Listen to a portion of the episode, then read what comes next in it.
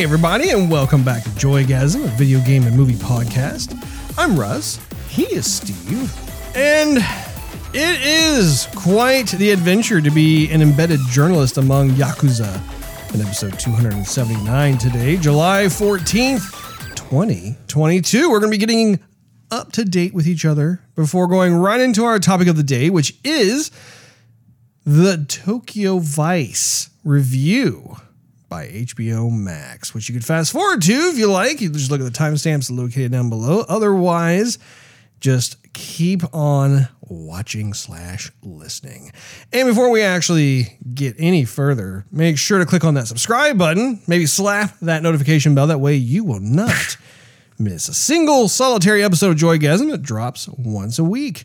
Steve, welcome back to the Joygasm studio. This week has actually gone by very quickly in my estimation. It has. It has, Russ. It um, it's gone by real quick. It has. Indeed. And last week went by real, real fast as well. Pretty quickety quick. We didn't have Big Baby Moose on the show though, Russ. we did not. I think you announced actually last show that it might happen. I think you said might. I think you said might. It was a resounding- could be, Maybe. and then it wasn't to be. It was not meant to be, unfortunately. Uh, now, what was fortunate was that he and his beautiful family came to visit for the first time at Mikasa, and it was fantastic. We got to play lots of video games, got to show them the area. Yeah. A lot of uh, a lot of fun things. Watch Lord of the Rings, Always which a good show. I have not seen. Lord of the Rings, ex- especially the extended edition. Uh, my goodness, I would say fifteen years or so. Been a minute. It's been a long time, yeah. Russ, have you even seen The Hobbit though? Yeah, I've seen The Hobbit. Are you sure about that, Russ? Yeah, I saw it in the theater. I saw um Oh, well, just once. just once. now, did they do an extended edition of The Hobbit as well? So you haven't seen the whole thing. Well, no, like I've seen the theatrical releases, but apparently it sounds as though there is also a You know, again, let me let me ask you as a Tolkien fan, Steve, did you feel as though it was necessary to have an extended edition of The Hobbit? Well, that depends. That's yet to be seen because I haven't seen the extended version of it, Russ. I've seen all of the movies, but I've I want to purchase the extended version. I want it in 4K, which they have it out. The movie was filmed in 5K. Ah. And so if you get it in four, you're actually kind of getting right up to where the uh, old standards are, Russ. And, wait. uh, yeah, okay, go ahead. So Yeah, you you, sure. you I'm- I'm don't quiet for a second. have this yet in your possession. No, I have the uh, the 1080p, the 1080. Color me surprised. Yeah, well, it wasn't out forever. It just only came out like last, not not this last Christmas, but the Christmas I think before. So 2 years ago? About two years ago, it came out. Well, you know, for me personally, though, I have not been as much of a fan of the Hobbit trilogy as opposed to the Lord of the Rings. Lord of the. Rings, one of the best trilogies of all time, hands down. The Hobbit, I felt like the movie studio execs got a little too involved and they unnecessarily extended out what normally is not that big of a book, comparatively speaking. It's not that big of a book, but there's there's a lot that happens in the book. Oh, sure. I mean, it would be it would be a very quick and kind of chopped up story if they all put it into one movie. Oh. So they had to and in Hollywood, it's like you have to make a trilogy. You can't just make a, a double E. Well, ah, it's gonna be two movies. It's gonna be a double. Oh, a twofer. That's not gonna happen, Russ. Uh-huh. It's not gonna happen. So they had to figure out how to make three movies instead of two, per Hollywood standards. And so they had to put a little fluff in there. How do we separate that money from the viewer's pocket one more time? Yeah, but it's pretty good, Russ. Oh, I'm glad you like it, Steve. Uh, you gotta come over and watch it. Well, I thought you said you don't have it. I know, but you still should come over and watch the whole movie. The whole.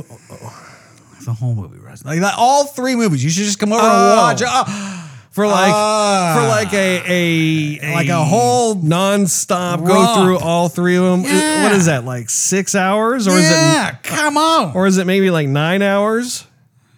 Yeah, it's probably more than six. Because I mean, isn't each movie like three hours or Yeah, close to that? Pretty long. Yeah. No, I don't think it's as long as like the Lord of the Rings movies, but it, I'd they're be- up there, Russ. I'd be happy to come over and check it out. It has been quite some time since I saw it in the movie theater. I was planning on like just cranking up the volume with you and uh, Big Baby Moose. Circumstances didn't uh, prove favorable when they were visiting, but uh, it is still an enticing thought. Yes. Russ? It is indeed. I will take you up on that for sure. Yeah, you're just trying to tickle me. You know, I am a fan of the behind the scenes footage from The Hobbit, specifically Are you, Russ? the Benedict Cumberbatch Ah, yes. uh, performance of um, the dragon. I can't remember the name of the dragon off the top of my head, too. I'm sorry. Smaug. Smaug. I was going to say Smoggle, but I knew that wasn't Smaug, it. The terrible. Yes. Anyway, what else is uh, going on with you, Steve? Well, uh, as you already know, I I did beat the uh, the Ring of Elden, Congratulations, good sir. and the ending was about what I would I thought it would be. Now, you know there are something like six endings. I know that. Right? so I'm making my way through it again. Oh. But I'm not going to do everything that I did before, Russ. I mean, there's no there's no point. Steve, I don't think you did everything the first time around either. Well, not everything, no, but like, I- there's no point in going through all the catacombs to find like a trinket all over again because I have all this stuff. I like trinkets. Yeah, but like you more of the same trinket. Two for one. So, so it, not to mention, so I'm going through New Game Plus uh-huh. as the same character. I just like took all my gear, kept driving forward. As well, you should. And I got some flack from uh, some friends for not starting over into a new class. But you know what? I could see whether where their point is, but I'm not about to go through all the frustration again of dying repeatedly. I wish the game kept track of how many times you died.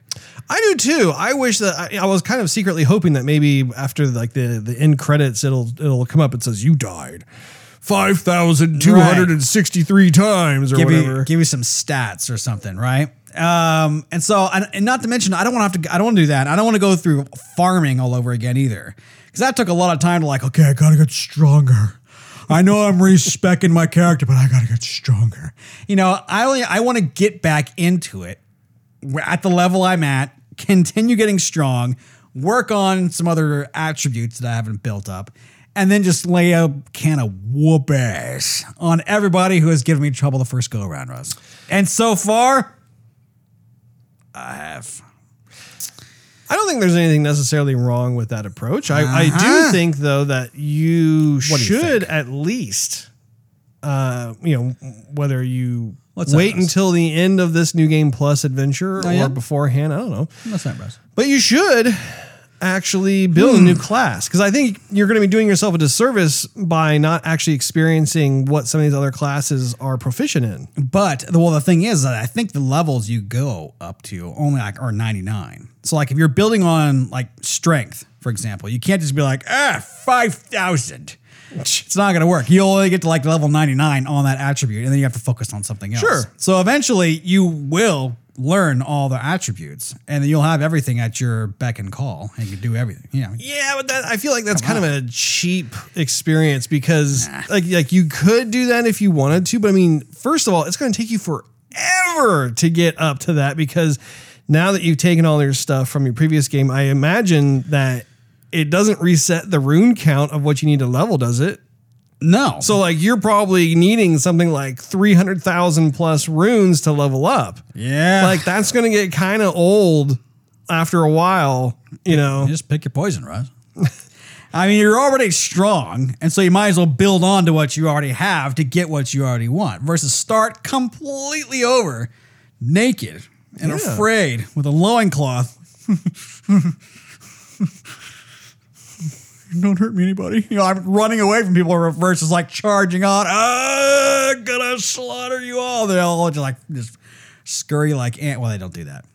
Well, but like But- arguably though, you've been enjoying that for like the last you know 25% of the game where like you were able to go you could totally revisit like the entire map and basically lay waste to your heart's I desire. could, but I've already discovered everything, like basically all the locations in the map. So when you start over New Game Plus, like all your saved spots are gone. Yeah. The map is still all revealed, but you still have to get to certain places and defeat different bosses and whatever, whatnot. Mm-hmm. And the enemies are stronger too. So I don't know about twice as strong. I'm thinking they're twice as strong. They give you about twice the runes. But and I think they would have to because anyone starting New Game Plus and continuing where they left off, I mean, yeah, they're gonna have to this huge count that they have they have to attain in order to level up. And how are you gonna get? I mean, I've I've defeated at least three bosses so far, and I still haven't I haven't been able to level up once, right? So it's not a huge amount that they give you. But uh, I mean, so yeah, I mean, there's something to be said for for both ways. You can start over, and it's going to be a haul, but the challenge will still be there. You're going to have a new class. You can respec, or you can just continue where you left off and build up other attributes. And th- I will say though, and I think this you- you're talking cheap. So you get to a certain point where you're you're leveling up a certain attribute, mm-hmm. and so I'll go to like strength. And then you'll go, okay, well, I want to increase strength beyond level 60. Sure.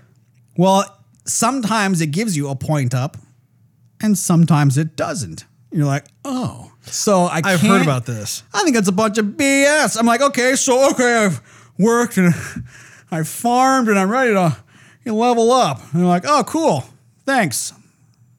You get nothing, or maybe it's like half a point, but they don't, because it's half a point, they don't show you that, so you have to go back out and farm again, or or just focus on a different attribute. Yeah, I think they have some kind of soft cap that they have put into the game. Dumb. Well, I don't know. I think it's by design. I think that like even for myself who, you know, I I haven't beaten the game yet. I'm getting toward the end game, I assume. But I still have a ways to go. And I have reached a point where I've become really powerful. I mean like like I'm not nearly as weak as when I first started playing the game. I'm very proficient in what I'm doing, and I know for a fact I'm going to be able to continue going down this road. Like for instance, my confessor, I've been dumping most of my my level points into either faith or vigor. My strength is only I think at like 20. But the point is, is that like my faith, which is one of the big driving forces of my particular character class, it's at a point where since I have it up to 50, I mean, I'm really laying waste. I still can go another 10 levels before it soft caps.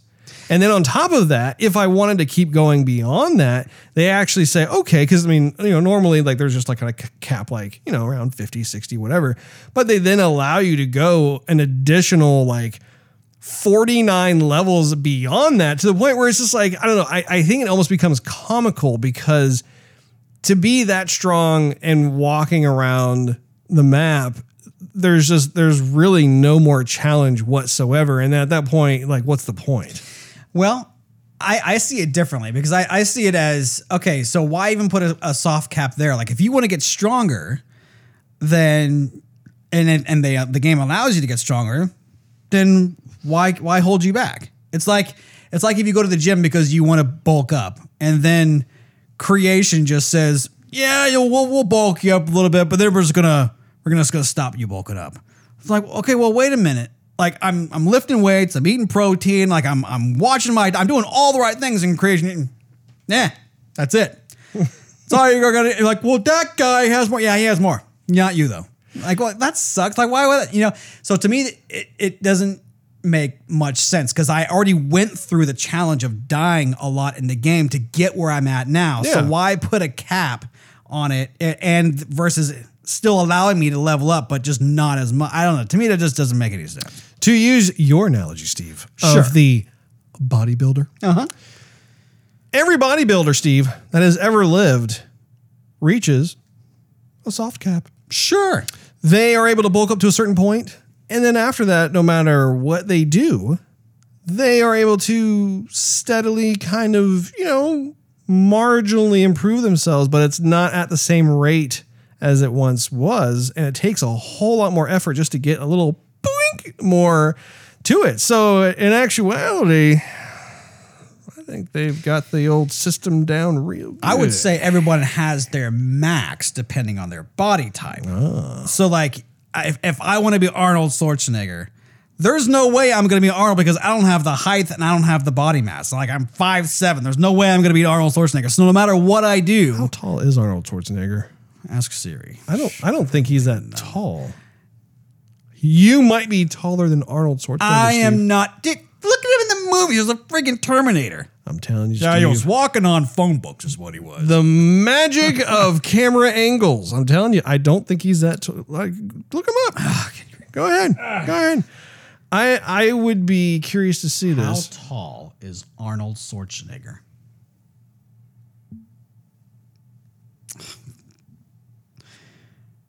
He's 6'2. What? Siri said. Let me see it. I don't know about that. Should I Google it, Russ? Why don't you Google it, Steve? Not Google it. Siri might be a little drunk tonight. Siri was uh, sipping a little too many Mai Tais. How tall? Because I remember reading something or watching an interview or something like that where I was shocked because I thought he was like super tall, and actually he's not that tall. He's not short either, but he's not. He's just not as tall as I thought he was. Six two. Well, Color me corrected.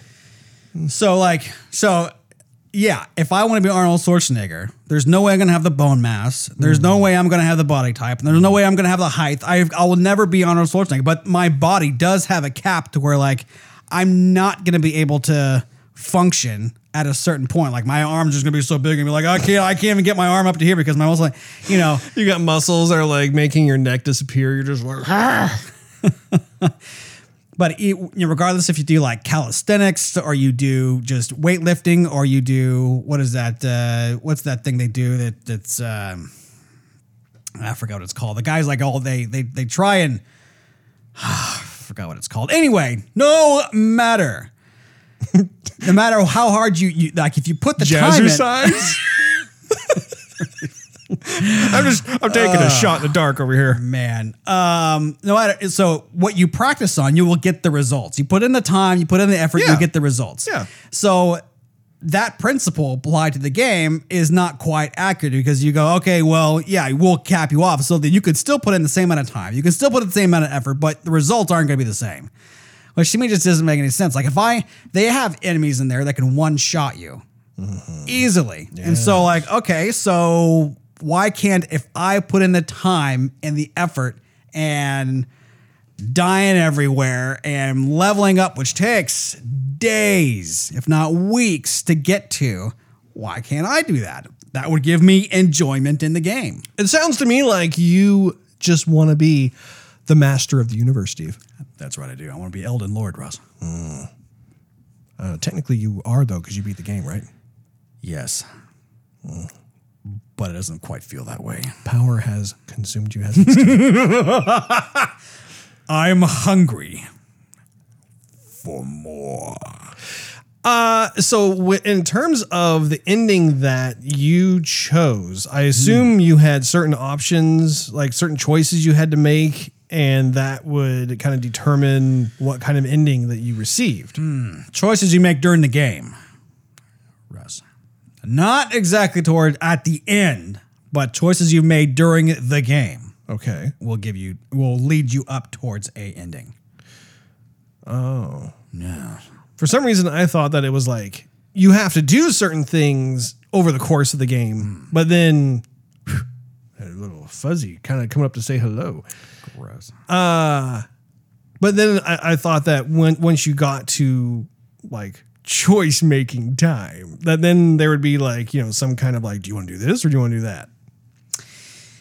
No, it's certain que- well, so you can choose to do certain quests or not to choo- choose certain quests or choose to fulfill the, those quests or, or not. But what you choose with those quests, to my knowledge, will get you towards one out of like six endings. This is making me wonder if maybe you didn't do all those things that would give you different ending possibilities. I'm sure there was stuff I didn't do. Because if that's the case, Steve, you've got a lot more to enjoy. Well, one of my main complaints was that I had no direction in the game.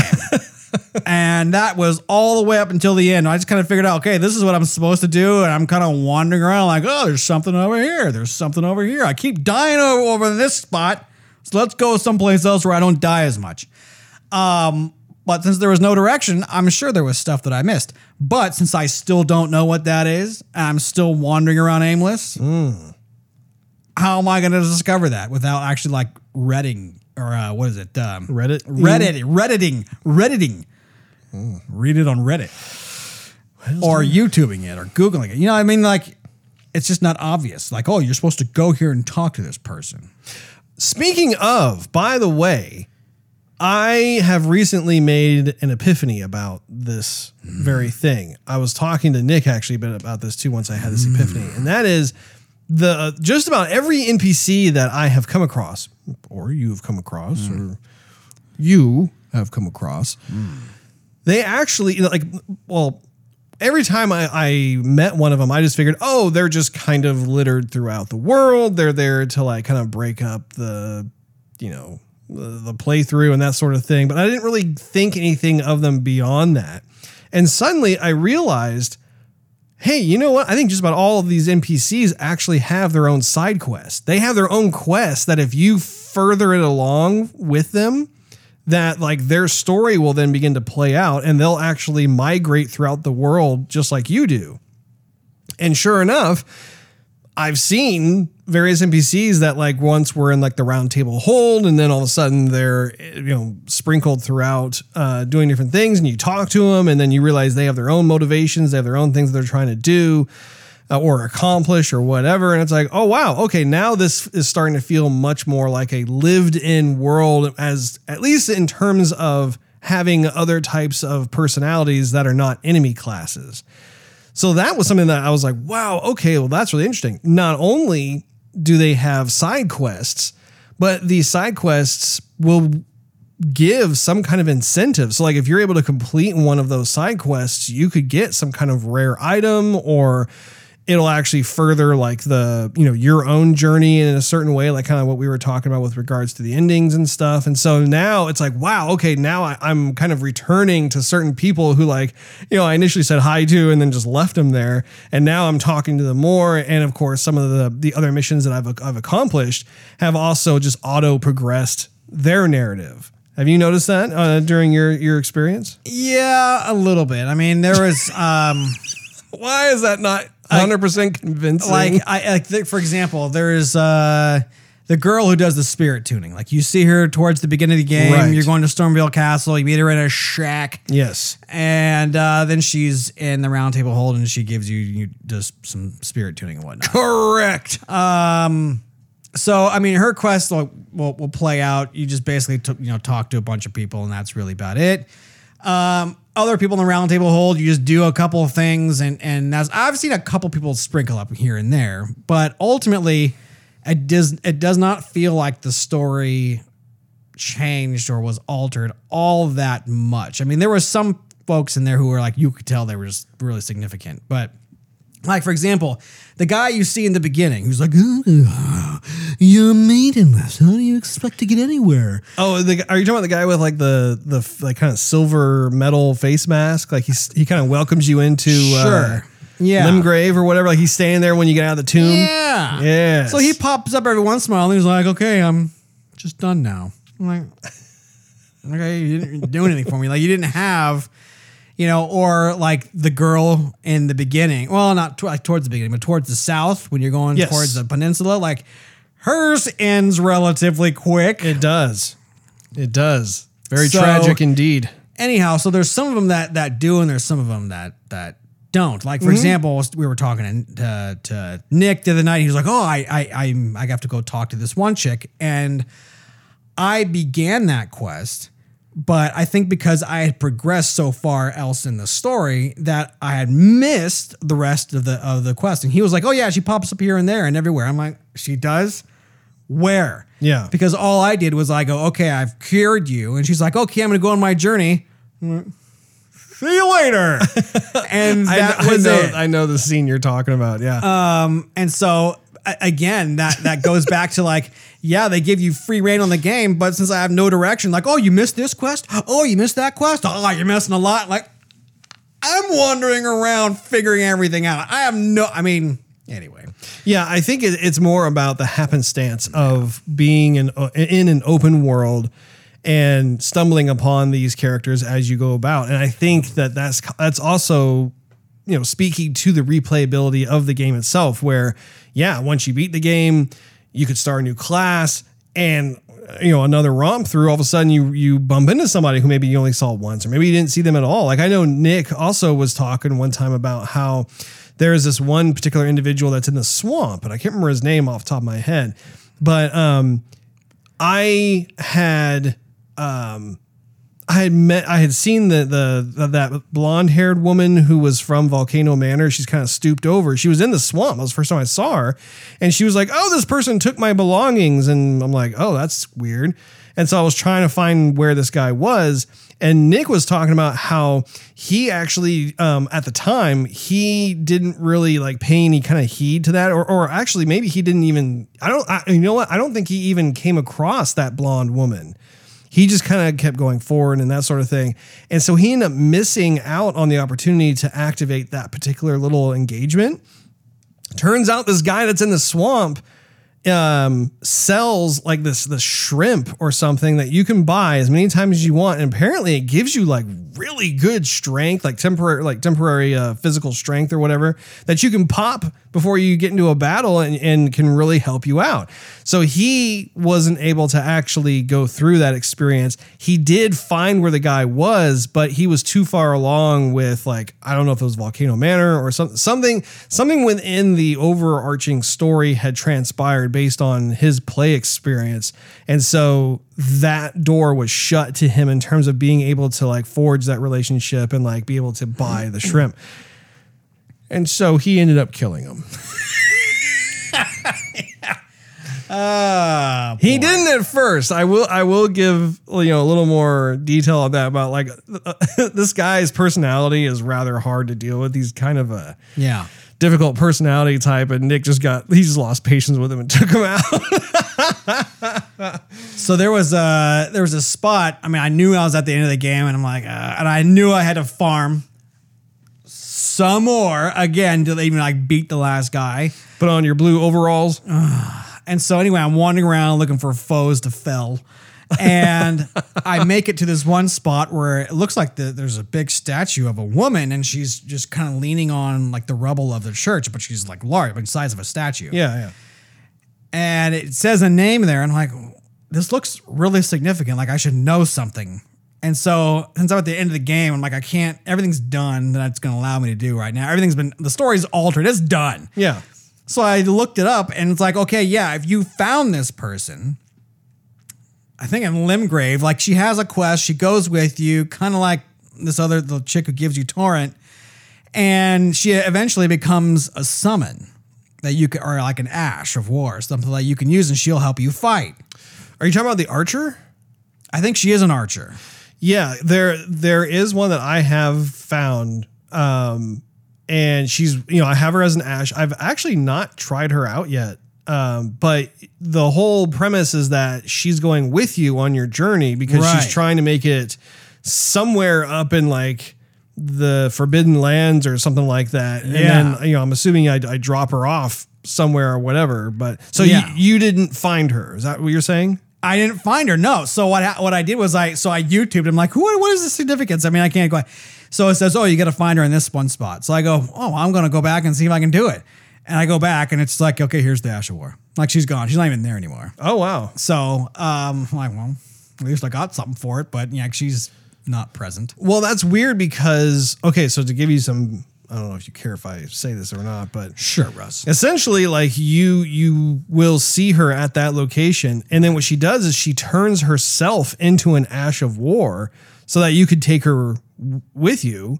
But the idea being it's not just like she's going to be with you from now on. It's like she wants you to take her to this like location up north or whatever. And so I haven't gotten to that location yet, but I assume that once that happens, then maybe she'll rematerialize and thank me and be on her way or whatever. But anyway, it's about uh, it's, it's all I'm really aware of with that one in, in particular. But there, I mean, dude, there are a number of NPCs in there that like right now, after I had that epiphany, I'm like, I have like four or five of them that I'm like continuing down the quest. I'm like, there's all kinds of things that are going on. Like, like even the, you know, that woman that always is giving out free hugs at the Roundtable Hold. Yeah, the deathbed chick. That is, me- I don't know if like if you got farther in that or not. That is messed up. Like that whole thing too. I'm just like, my goodness, like this this land is awful.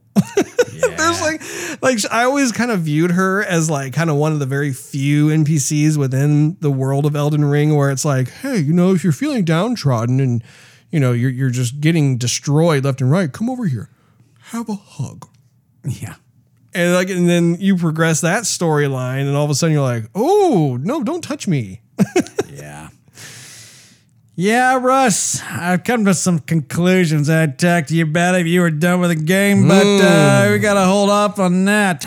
But I do hopefully it won't be too much longer before i'm able to beat the game steve Yeah. i've still got a ways to go um, were you satisfied with the ending that you got no. Well, oh I mean, basically not. I mean, I, are I- you ever satisfied steve Yes. oh I am.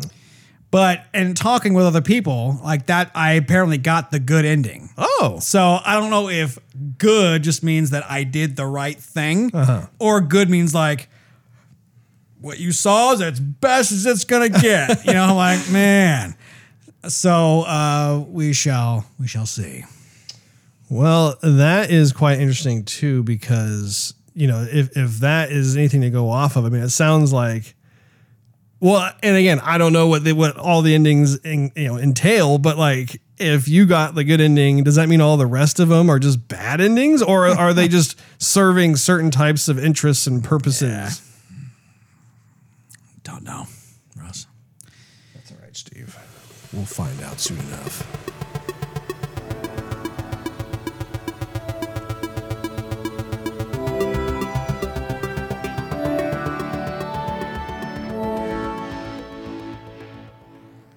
Extra, extra, read all about it.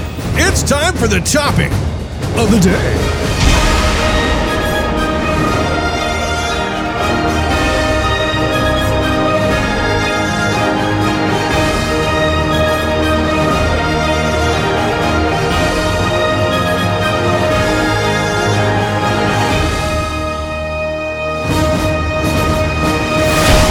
Our topic of the day is the Tokyo Vice TV series put on by, we believe, HBO Max, if we're not mistaken. Is that It right? is HBO Max. It is HBO Max.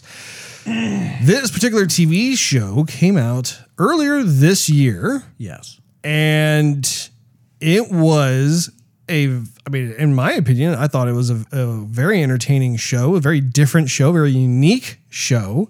I don't think it had a terrible amount of press and No. marketing and stuff. You know, it was kind of one of those shows that it, it had a little bit of marketing buzz around it, and then they released it. And um, I've got to say, like, like uh, after watching season one, uh, I'm really hoping that they're going to have a season two. What do you What do you think, Steve? Well, Russ, they uh, they are going to have a season two, Russ. It was greenlit in June last month. So you're Really? in luck there. Well, that Charlie? makes me happy. that makes me very happy. Very cool. But um, yeah, I, I think it was just because there wasn't like an a, it wasn't a blockbuster kind of show. Not a lot of explosions, not a lot of politics, not a lot. Well, it's Japanese politics, but um, anyway, not a lot of what people are watching nowadays. This is very different, and Oh, sorry. Go ahead. in my opinion, it's a very good different. But it, yeah, I don't know why it didn't get a whole lot of press. But Yeah. I I got something in my teeth. but I, um, no, I thought all the actors just did a uh, great job. I mean, everybody on screen was did fantastic. I really enjoyed it. Excellent. Indeed. I was going to say that the the show kind of reminded me a little bit of Game of Thrones in the sense that you have these different yakuza clans that are all vying for power. They all are very much intertwined with each other. It's like they're all networked, but at the same time have their own interests and motives and that sort of thing. So that was kind of one of the you know, it wasn't like a hundred percent Game of Thrones, but I, I started to really kind of make a comparison toward the end of the, the, the first season there. Ken Watanabe is always a pleasure to watch. The man. Yes, um, he was great as the, uh, the the detective in the show, and you know a lot of the, the the newcomers, so to speak, within this show that I, I just didn't recognize who they were, but I found myself just believing in the story that much more, be, simply because they were unrecognized, not unrec- they just weren't recognizable to me um, from previous TV shows or movies that I've watched, and that was great because I just I totally bought in to their performances as these different folks. And on top of that, too, what I think is nice is that they have actually based this show off of a real story that took place where we had Yep. an American that was very interested in Japanese culture, the the country of Japan, and he wanted to go over there and try and get a job, which he did. Apparently, he was like the very first foreigner to actually get a job at this very distinguished newspaper company that that exists over there. Apparently, this like newspaper company is like the Japanese New York Times. Yeah. Or bigger. Yeah, Like yeah. it's like the newspaper a lot of people read. Almost everybody reads in Japan. Yeah, it's like the cream of the crop. Yeah. Yeah. Yeah, absolutely. And, uh, you know, I haven't done enough research in terms of, okay, so what parts of the show are very 100% accurate to what really transpired during that time versus, okay, how much creative license did the, the show creators take? So that kind of remains to be seen for myself. But I think what is more or less accurate is that this took place, I want to say in the 90s Yes. And it was just really fascinating to be able to see this person really just embrace the Japanese culture, the Japanese way of life. You know, he he learned how to speak the language fluently. He learned how to write Yeah. the language fluently. He really enjoyed going to like you know the uh, the local karate class. Um, be able to enjoy like the the Japanese cuisine, you know, eating sushi and whatnot. It was just he just really loves the, the entire culture. Talk about embracing the culture too. He just like go there and live. Like he just he was reading the like the Magna or Mag or I don't even know if I'm saying it right, Manga? but he, manga. Uh, you know, he ate Japanese. He dressed. He didn't necessarily dress Japanese, but I mean, he talked Japanese. He walked on the streets like he wasn't driving any cars. He was either riding a bicycle. Yeah. Uh, Mannerisms were very Japanese. mannerisms very Japanese. Yeah, I mean, customs and woo, whatnot. Yeah. for sure. Yeah, no, it, it was it was really refreshing. Another aspect of the show that I thought was unique was how much the show was actually spoken in Japanese. I mean, I want to say, if I had to guess, sixty percent at least, I thought- if maybe yeah. seventy percent of the show was in Japanese, and then the remaining, you know, thirty to forty percent of the show was English. But that was super cool. I really liked having like the the subtitles down below. Again, it just helped to immerse me as a viewer into the the country of Japan and just everything that that that you know they uh, they contain and and, and offer as an experience. So that was super cool. I'm also wondering though if that's why it wasn't as popular as it was because you know you see the trailer and of course the trailer is a collection of scenes from the show, but it's all in Japanese and so it almost seems like you're going to watch a foreign film or a foreign show in a way, and you're not. I mean, you are, but you're not. It's like it's it's it's made with the help of Japanese you know TV stations, but made you know through um, through HBO and but when I saw it for the first time or that that trailer, I thought, I mean, I am I going to be watching the whole thing in Japanese? Like, am I going to be watching a movie and just constantly reading text down here when I should just be watching it, you know, straight? Pretty Uh, soon, and like listening- we'll, we'll both be speaking fluent Japanese by the end of the season. like, oh, Yeah, yeah. yeah, yeah. You're like, all right. Um, anyway, so uh, so that's what I thought in the very beginning, and then. I mean, just like playing, you know, a game when there's subtitled, you know, text. Sure. And it just Yeah, yeah. immerses you. I was, I, I loved when they were speaking Japanese. You know what was cool though is the relationship between Jake and his fellow reporters who got hired Yeah. simultaneously when he did. And I thought, you know, it's it's it's kind of obvious when you think about it. Like, you know, we're all gonna have like this camaraderie. We're all gonna find similarities with each other, right? But I mean, the the language, the the the the, the barrier is language. Yeah. Uh, but Jake didn't have that because he could speak fluent Japanese. They ha- they could speak quite well English. yeah. Um, better than me. Um, you know, but I mean, straight away, uh, even though an ocean divided them, they were like totally cool, you know, homies. They were uh, having a great time and they were laughing and and uh, loyal to each other. And I just thought that all that camaraderie with them, the three of them on screen, was really cool. Yeah, I did too. I really liked the camaraderie as well. I thought that was very believable. And I also just, you know, I, I liked the other types of relationships that started to build up, like with um, Jake's boss, for instance. You know, there was a very standoffish type of, of dynamic that was going on. But then over time, the very thing that was causing them to butt heads actually became like the thing that that brought them closer together and bonded professionally to be able to get to the bottom of things. And that leads me also to like another theme within the show that I find so fascinating, which is that the American press has a, a different way that they conduct themselves and go after stories as opposed to what we saw in this show where they were showing and depicting how the Japanese press gets their stories. You know, in, in certain instances, you'll see how like they they are all in like a, a conference room and like the police chief or you know some sort of person who works in the police department will give a briefing as to like what the latest types of um, cases or events that have transpired um, have happened Yeah, briefing sort of thing. yeah, but what's interesting though is that like it, there was no one who really questioned Right. what was being told to them. They were literally just taking down notes, and then they were going to take those notes and print them in the newspaper, which is very different than how in the Western world we you know we are very used to and accustomed to seeing journalists ask all kinds of, of questions. And so I thought that was really neat to watch how the the character Jake was kind of struggling with that a bit, you know, where there were multiple instances of him almost losing his job because he's kind of relying more on like his upbringing as a Western journalist.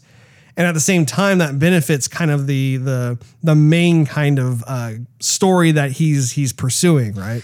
Well, true, but I, I think it's also um, so in, in the culture, like you pretty much don't ask questions. Yeah, Don't ask questions to people of authority. it's disrespectful. It's disrespectful. Um, but he's the press, and he's under the the, the impression, which I mean, that's his job, to let the public know of what the truth is. And so he has to get the truth by asking questions. But you don't ask the police chief questions. He tells you whatever he wants to tell you. Um, but but it's also like the press and the police working with the yakuza to keep the peace.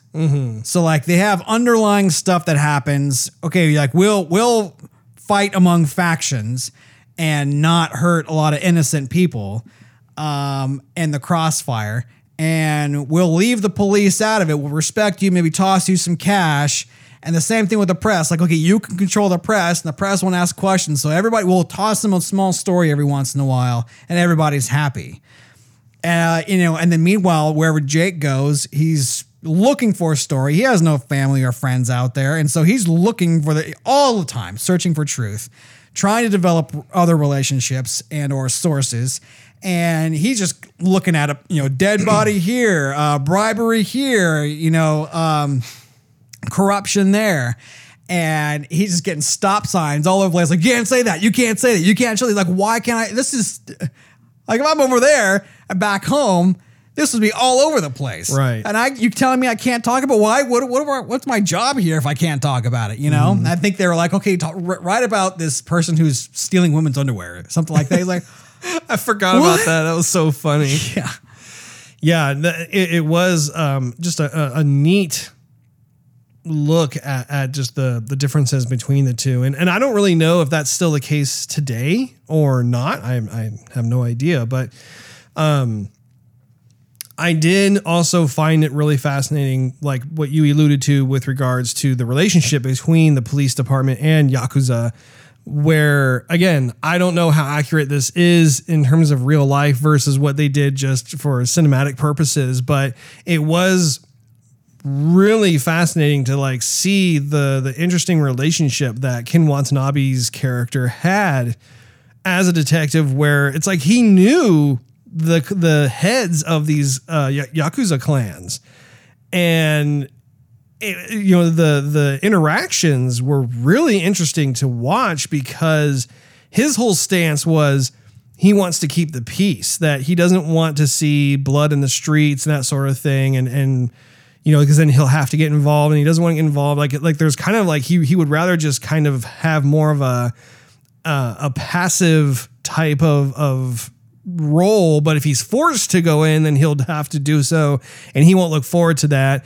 And it's almost like the um, the yakuza bosses are also like you know they know who he is, but there's I don't know like like I think one of the things I'm thinking about is how it's so different. Like if you were to have say crime bosses in uh, America, and you have the police talking to them. I feel like the like the discourse would be way different. Where like there would be a whole lot more like disrespect going on.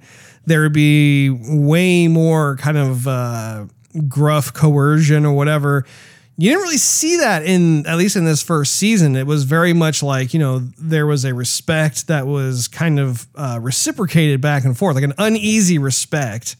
But it was interesting how it was like the detective knew all the players. He knew kind of or was familiar with like all their dark, deep secrets and that sort of thing. But yet they knew like who he was and like where he lived and everything else. And so it was like this weird thing where it's like, let's just keep the peace. Let's keep things as they are because we don't want things to get complicated and out of hand. Yeah, I think it was um, more so. I mean, he had the confidence uh, just to walk up and look the lion in the face. Yeah. and say, if you put your paws on me, you're going to have the entire police force come shut you down.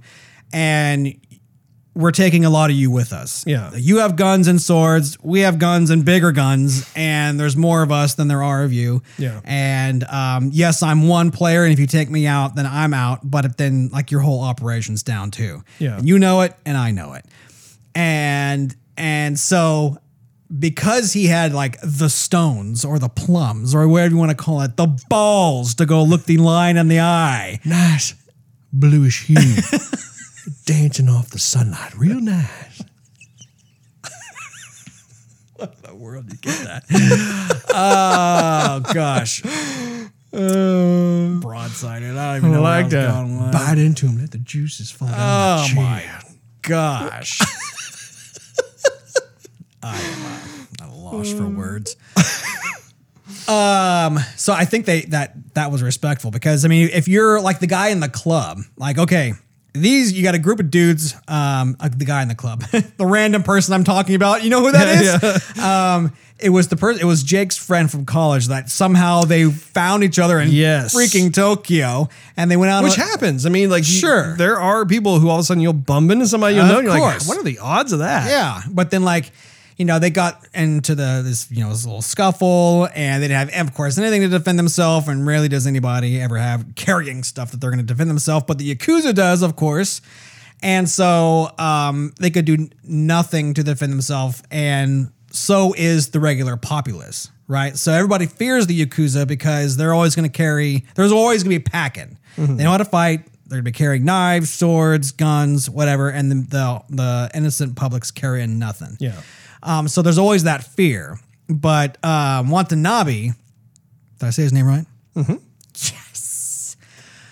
Of course, he's packing and he's got the police department.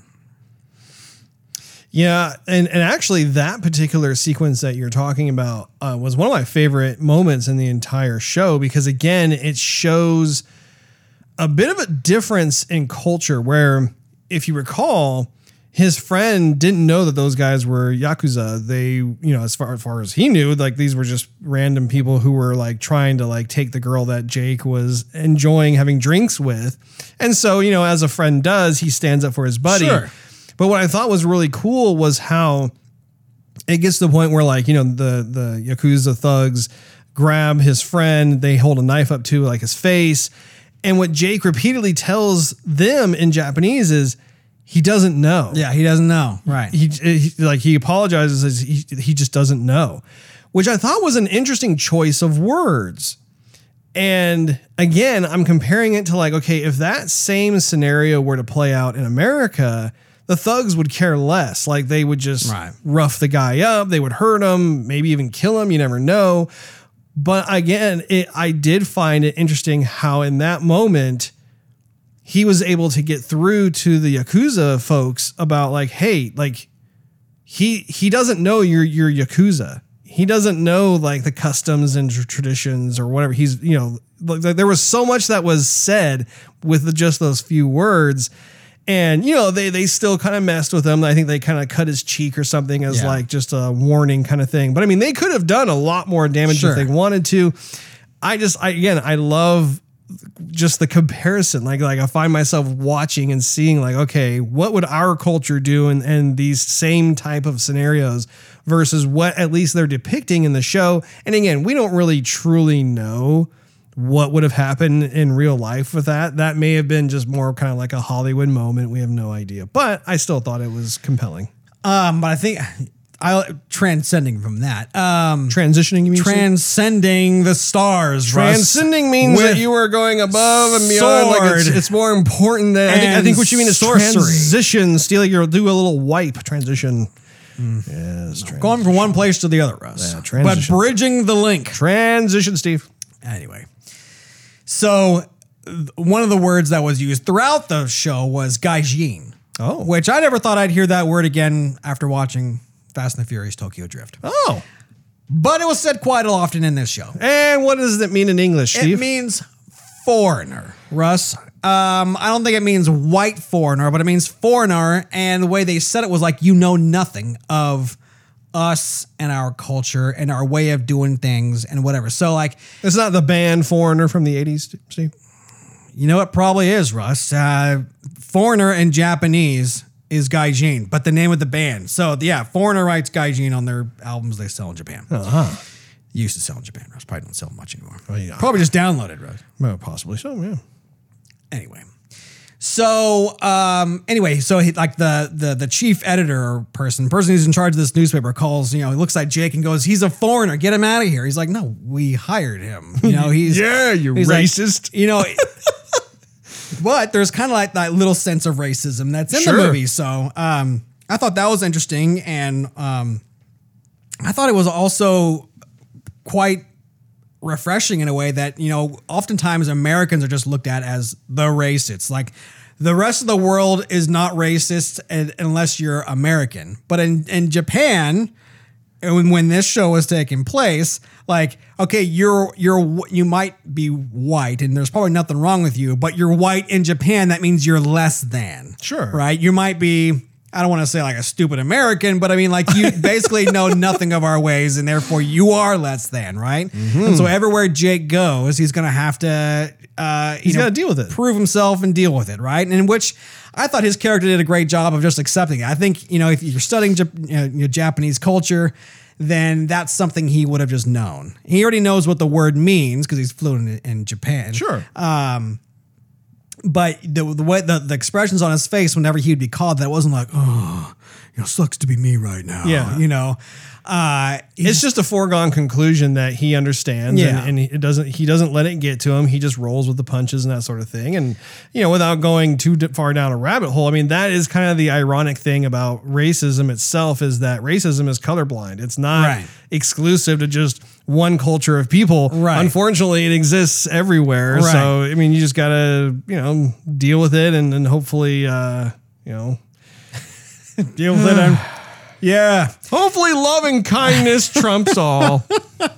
So anyhow, you know, so Jake would meet up with I think her name was Sam or Samantha, Sammy, something like Samantha. Samantha. And so she said it too, like, okay, you had to be, you know, called a gaijin too. You have to deal with it. Sure. People were calling her a gaijin, uh, and you know, and and she had to prove herself. She was running from something, just like Jake was running from something. She got stardom Yep. at this club, um, but again, fast forwarding to Jake's friend at the club gaijin means okay, foreigner, but it makes sense that he doesn't know anything because he's not one of us. Yeah. Right. So uh, that's all he really had to say because he's been dealing with it throughout the entire show.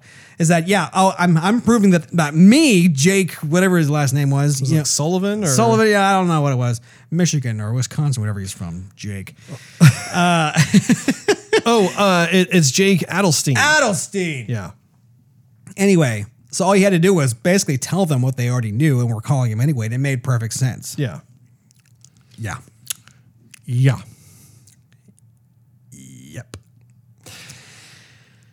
What else about the show, Steve? Well, I kind of thought that um, we went back in history quite a bit with how men treated women in a way, because uh, they definitely have their roles, Yes. at least in the 90s in Japan. Um, so you have the editor, what was her name? Russ? What was The her name? editor? The editor? Who? At the at the paper, the one Jake's boss. Oh, I don't like recall. direct supervisor. Yeah, I don't recall her name. I'll look it up, But uh, yeah, just go ahead and look it up. anyway, well, well, what's what, what are you so getting? at? anyway, so like for example, so you know she had she she's always trying to like rise above all the men that work at the newspaper, and then when there was a company party, like she's the one pouring drinks, not like Ah, yes. youngerlings or whatever. Youngerlings. um, or like you know w- when she goes out uh, to talk with a source, like she's the one who like, oh, you're a woman, you don't know anything, and they're all kind of flirting on her, squeezing on her leg and Yeah. stuff. So she has to deal with that junk, Yeah, misogyny, that nos- nonsense. Uh, like a lot of women in the show were like just stay at home moms or you homemakers or or whatever you call them. A lot of the men are in the workforce and make the decisions, and that's how it is. Yeah, you do see quite a bit of that in, in the show, and um, like some of the, the examples that you just gave. You know, I, I remember watching that and just kind of wincing, like, oh man, that's like, that's not cool. Or like what was who was the uh one of the the, the, the sick uh yakuza He was one of the bosses. is one of the bosses and so he has this I don't know if it was wife I think it was wife but I think actually no I think she was a mistress like his main yeah his main You, side piece you saw his wife from time to time, but then there were moments where his girlfriend, his mistress, or whatever. Uh, who we saw a lot more of because like Jake was trying to ask her questions and that sort of thing. Yeah, like I mean, and she was in a very abusive relationship. Man, that was This is terrible. terrible. Like, Like- she's a prisoner and, and like this, like you know, supposedly, uh, I don't know, social elite relationship. my goodness like she's just there to satisfy a purpose Yeah. I do think it's also worth noting that Sato, uh, who was a member of Yakuza, you know, he, he um, had a crush on Samantha. Right. Um, he got to know Jake. You know, um, he was also one of my favorite parts of the entire show. I really bought into like his character. There was a lot of acting on his face that I appreciated. And, you know, every kind of scenario that, that he found himself in, it was like you could tell he was just going farther and farther down this hole of, of Yakuza. And, um, you know, you could tell that he was a, he's a good guy that he just, maybe he made some wrong decisions or he was desperate or who knows. I mean, you could tell even, even with his family, like the relationship is on the rocks and that's putting it lightly. I mean, his mom wants nothing to do with him or there was a hospital scene. Um, and so there's a lot of conflict. And I feel like like the show does a really good job of examining it, like each character's own brand of conflict. So it doesn't matter if you know it, it's the yakuza boss that has some sort of terminally uh, ill uh, condition, terminally terminally ill. What did I say? termy Did I say termy? yeah like when the It's not- termite when the termites are biting through you Russ. Yeah. That sounds cute. But you have that, or like you know, you have the the Sato thing that I just talked about, or a Samantha situation where like you know she was a uh, she came from a, a Mormon family, she was doing missionary work in Japan, she abandoned that, and then you know Stole money from him. Yeah. yeah, she's kind of running from her past kind of situation. Anyway, many of the characters have like their own type of conflict, and so that also makes them that much more interesting to find out about. So, yeah, I, I really enjoyed that as well. I kind of pitied him though. Oh yeah, absolutely. because um he is yeah he he like he was just committing to this role that he knew was darkening his soul Yes, um and it wasn't like he was okay with it but he just accepted it right. which i think there's a difference there and when he was like recruiting new people and he was he was told to like be harsher or, or, Sure. or, you know deal out some punishment he didn't want to do it but because that was his role he went overboard with it like too much in Sometimes. a way and sometimes but he, it was this constant struggle of okay i have my my mafia family in a, in a sense and i have my home family and so my mafia family i always have to like be the man or or man up or um Just be tough. just be tough and reluctant to pain and you know constantly prove myself be a bodyguard and, and go- Reluctant to pain. reluctant to yeah i mean like he was gonna have to just go I'm reluctant to pain. no for example like he was gonna cut off his finger Mm-hmm. right and so um he wasn't gonna go whine and you know piss and moan about it he was like okay i'm just gonna go do it you know Oh, I mean, he was he was terrified. Like, I mean, he was his face looked white as a sheet. Like, it wasn't like he's like, yeah, let's do this. Like, like I mean, he was like dreading it, and Oh, of luckily, course. he didn't have to actually go through. he was it. dreading but like for example the guy who he had to recruit messed up and so the guy was Right. like oh i have to cut off my fingers like ah, cutting the you know Yeah. that was terrible that was it was terrible. um that no, looked like it hurt rose Well, overall, I highly recommend this show. I think you probably do too. I think that um, it, it's been like the sleeper hit of a show on HBO Max. I mean, just it, it's a very original, fresh yeah, f- original, fresh, engaging, immersive show. I mean, I, I just I. I remember like when I got to the final episode and I was sad because I wanted to see it keep going. And Right. especially at the time, I didn't re- know if they were going to pick up like say a, a second season or if they were just going to kind of keep it there because they, I mean, there is a cliffhanger that I won't spoil on the show, but like, there's a many cliffhangers yeah, there's actually multiple cliffhangers that, you know, you're just like, well, what's going to happen next? So Right. if you haven't checked it out, definitely do. And according to, to Steve's snooping around, apparently a season two has been greenlit. So I think uh, I speak for the two of us when I say we're both very excited when for that to come out. We'll be checking it out. So that wraps up this episode of Joygasm. Thank you so much for hanging out with us. If you enjoyed this episode, we invite you to check out patreon.com slash joygasm, where you can enjoy exclusive perks and early access to the show. Not to mention, it financially helps us continuing doing said show. Also, make sure you click on that subscribe button as well as that uh, notification bell. That way, you will not miss a single episode of Joygasm. It drops once a week every week. And while you are at it, do a search for at Joygasm TV on your favorite social media platform of choice. We're on all of them. You'll be able to enjoy some extra little behind the scenes goodies and whatnot. And last but not least, you can do a search for Joygasm TV on Twitch to see us stream our video game adventures live every Wednesday night at 9:30 p.m. Central Time. We will look forward to hanging out with all of you once again next week.